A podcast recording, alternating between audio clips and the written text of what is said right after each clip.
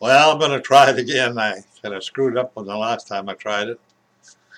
It's uh, December the 2nd in Vernon, British Columbia. It's about, I don't know, 11, 12, minus 11, 12 Celsius right now. Fairly cold. But, uh, you know, it's a quarter to five. It's got it's dark already. Got dark at like quarter to four, four o'clock. so that's the weather we're in, and that's the time of year we're in. Another 19 days, and the days get longer.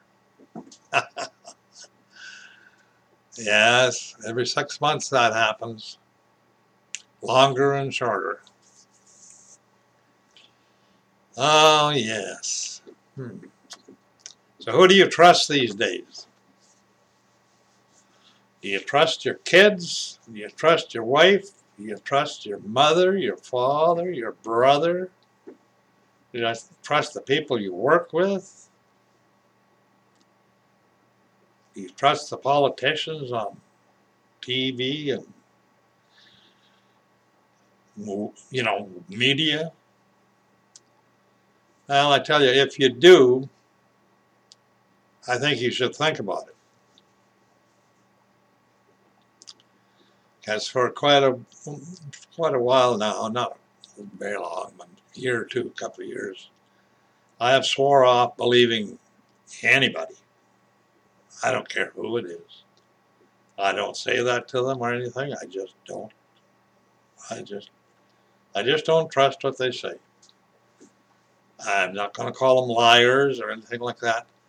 The problem is it's a situation where people don't do not realize how naive they actually are and how easily they are manipulated by slick propaganda and how how uh, how they are. They're not uh, they're not programmed to to be able to sustain continued lies. They eventually give in and go along with it. and uh, that's sad. That's a sad case on human nature, but that is it. Human nature is so easily swayed and uh, the pro problem right now is that with media the way it is, the propaganda machines are just humming. And uh,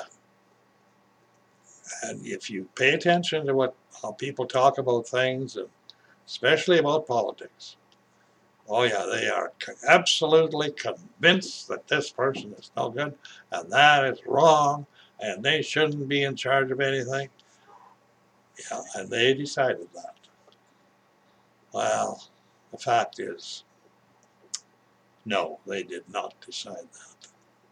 They were influenced by media, and it is so slick that they they think it's their idea, and it's it's a planted idea.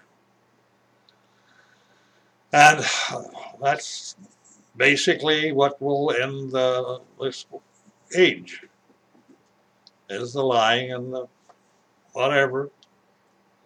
It will uh, collapse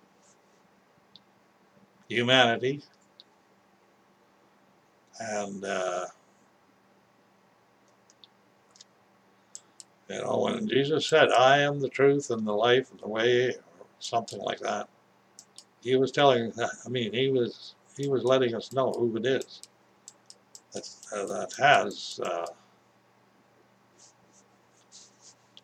I mean, after all, now if you don't believe it, what, don't believe in him and don't believe in God, that's one thing. But if you do, and you understand a bit that there must be somebody, something much greater than you or I, then you have to realize that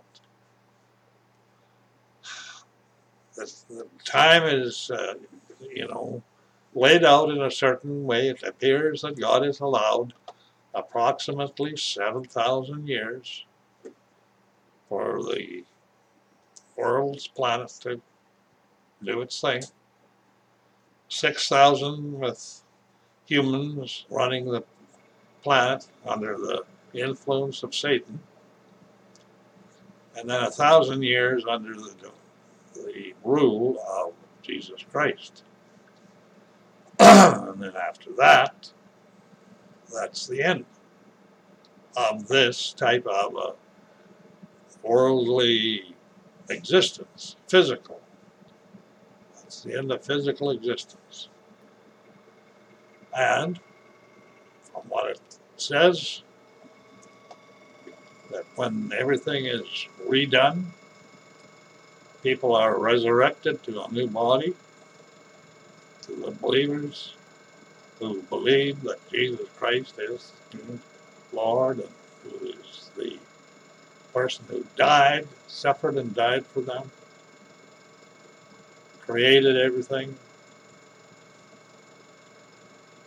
God says, if you believe that I sent him to do that, you will be saved.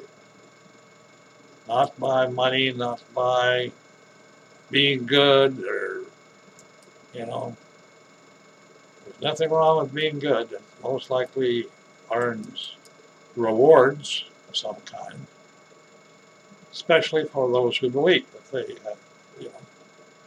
Jesus said, when I return, I bring my rewards with me.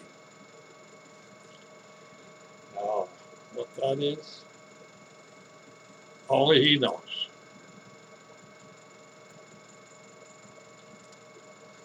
But the, uh, the world to come, which is really what it is, I follow a, a group that they call themselves Tomorrow's World, and they have congregations all over the place, mostly in English speaking countries. And they claim that they are preaching to the lost tribes of Israel, who are turns out to be the white race on this planet. There's no other way to explain it because the Israelites finally migrated into Western Europe and into England, Ireland, Scotland, Scandinavia, France, Belgium, Denmark. And they traveled through the Caucasians and they did took 2,500 years. In the meantime, they lost all all uh, notion of who they were. There, there was six million of them when the Syrians drove them out of Israel. Six million. And they captured them. And uh, you start with six million and over 2,500 years, you could end up with quite a few, which is what it is.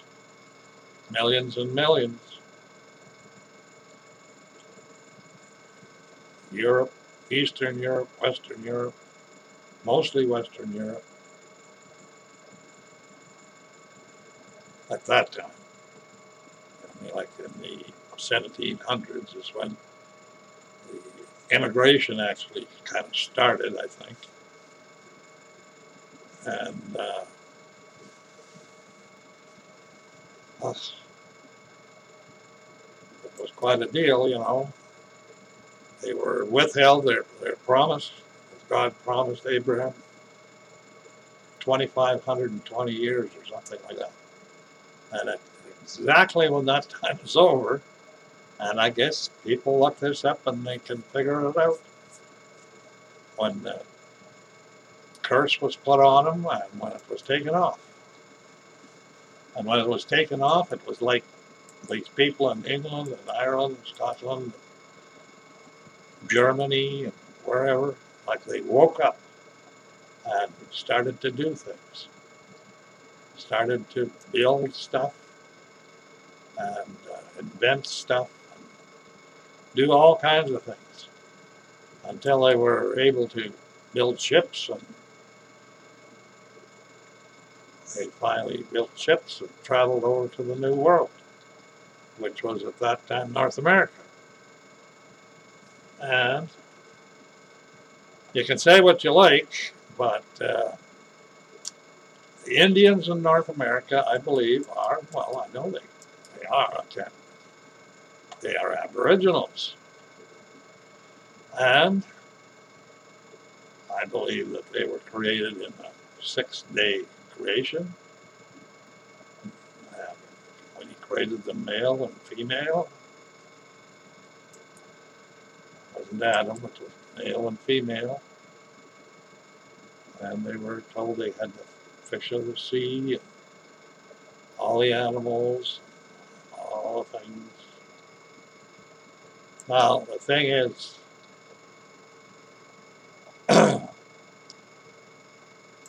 you have to admit that the way it looks like and the way it ended up was that North America was set aside and saved for the lost, ten lost tribes of Israel. They multiplied to such an extent that that's where the bulk of them went. And it appears that God just held it in, in store for that. That God knew all along that this was going to happen. It was part of his plan. And I think he has a plan. We're in the plan. Every single thing that happens is in the plan of every single person. And if he knows when a sparrow falls, he knows when a, when a dew worm dies. and all the miracle stuff around.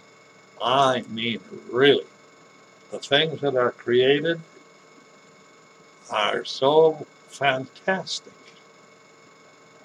unexplainable. Things like some certain cells in your body that actually work like a motor, up to 2,000 RPM.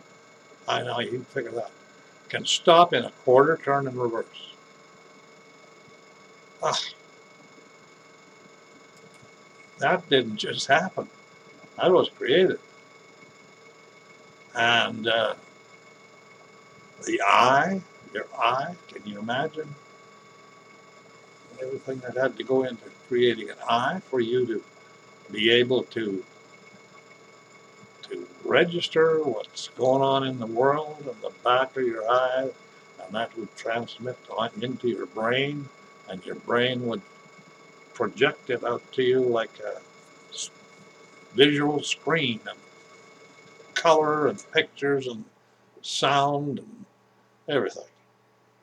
You know, how do you explain that? Oh, it's uh, the body replicates itself, fixes itself, reproduces itself. I mean, that, that's quite a deal when God puts that into practice. I believe that, you know, I missed the boat so many times of what I could have done and should have done. But uh, to be absolutely honest, I refused to do the things I knew I should do, and I, I did the things I knew I shouldn't do.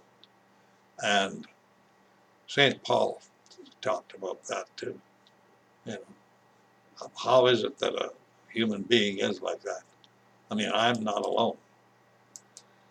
Every human being seems to seems to be carnal and, and very hard to very hard to be uh, follow God's plan altogether.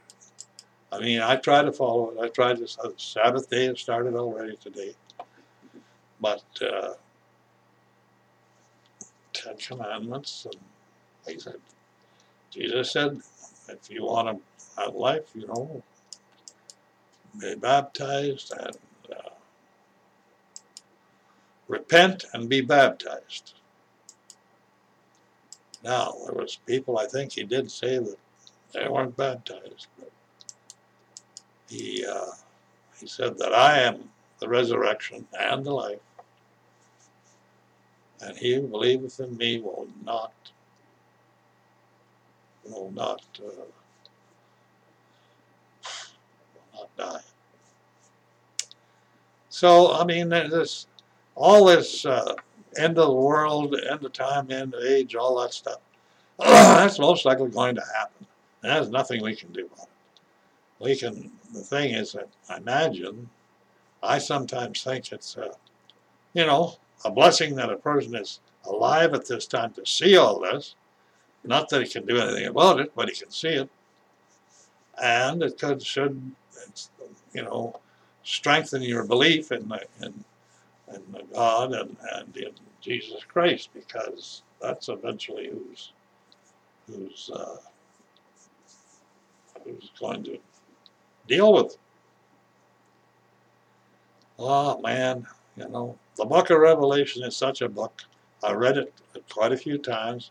I've listened to it many times on my phone, parked and listened to it down by the lake.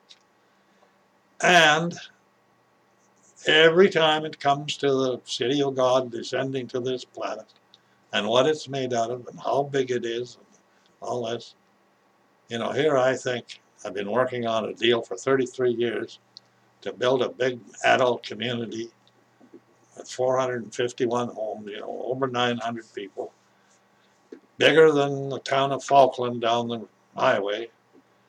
And uh, when I started in 1989, I I didn't really visualize that it would be this big, but I did I did try to sit out here and visualize what it would be like, and I I think I got a bit of a vision of it. and I don't, it makes me wonder. I drew the plans drew the plans for the rec center. It was, I think it was about 12,000 square feet then. And uh, I drew the plans up and I took them to a draftsman and I said, will you, you know, transcribe these into a, uh, the right, oh, I need building uh, plans. So he did, and he did a good job of it. And, and the other thing is, I know, and I'm quite sure, that I couldn't do that now. And I don't know why that is. Is that a little burst of creativity you get at a certain time in your life? Or something? And uh, I must be, because that's what happened. And it's pretty good. I allowed, I allowed the, uh, the guy that I sold it to, he basically just come out with his checkbook and paid bills. I did everything. I decided everything, built everything, and I knew that he would want some input into this big rec center. And sure enough, he said, oh, well, we should cut this down a little bit. I'll cut down this and that. And I said, well, okay, we'll cut it right here. How's that? It's about 2,000 square feet. We'll make it 10,000. Yeah, okay, 10,000. And I said to I didn't say to him, but that's what I wanted was 10,000. But I knew I had to leave something for you to have a say in it. And then he keep asking me, how much is it going to cost? How much is it going to cost? And I'd say, well, we'll find that out when it's done. I said, we're doing everything ourselves. Can't do it any cheaper. And I said, I can guarantee you this, that when you put the, your uh, your uh, insurance, fire insurance on this building, you're going to find that it's going to be valued at at least 200,000 more than its cost. And uh, sure enough, it was. More than that, I think. So, I got the right to build a rec center and pump houses and subdivisions, roads, all kinds of stuff without any interference, basically from anyone. And I, I realized I was not lucky to be able to do that. And, uh, you know, not everybody gets that opportunity. And, uh, you know, I, I, I realized that, and that's how me and, and the guy that I sold it to, we got, you know, we got, we got along very well. He, uh, he never questioned me on anything. And I, you know, I didn't cheat him one bit on anything. In fact, I did, I did so many things. I never got paid for managing the property. I never got paid for, for uh, selling. I got paid commission, well, I got paid for selling. I never got paid for supervising construction. Not really. All I got paid for was selling a unit and I was dumb. I know I was dumb. I should have had, should have been more. Should have been way more.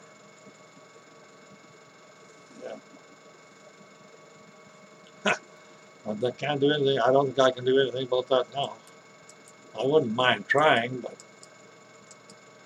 ah, it's too late. I move over to this uh, care home, you know, I know I'm really, I've got to pretty well do it. but it's, it's not high on my list to do because, you know, I'm sitting right here and I'm pretty independent and what I mean, cooking, cleaning and stuff like that is getting to me. I mean, I've been doing it for 14 years and uh, I'm getting too old. It's 88, coming 89. Ah, man, oh man, I can't smell. So I food poison myself every so often. But I don't know. It's, it'll happen. Whatever's going to happen will happen. And uh, I'll have to go over there.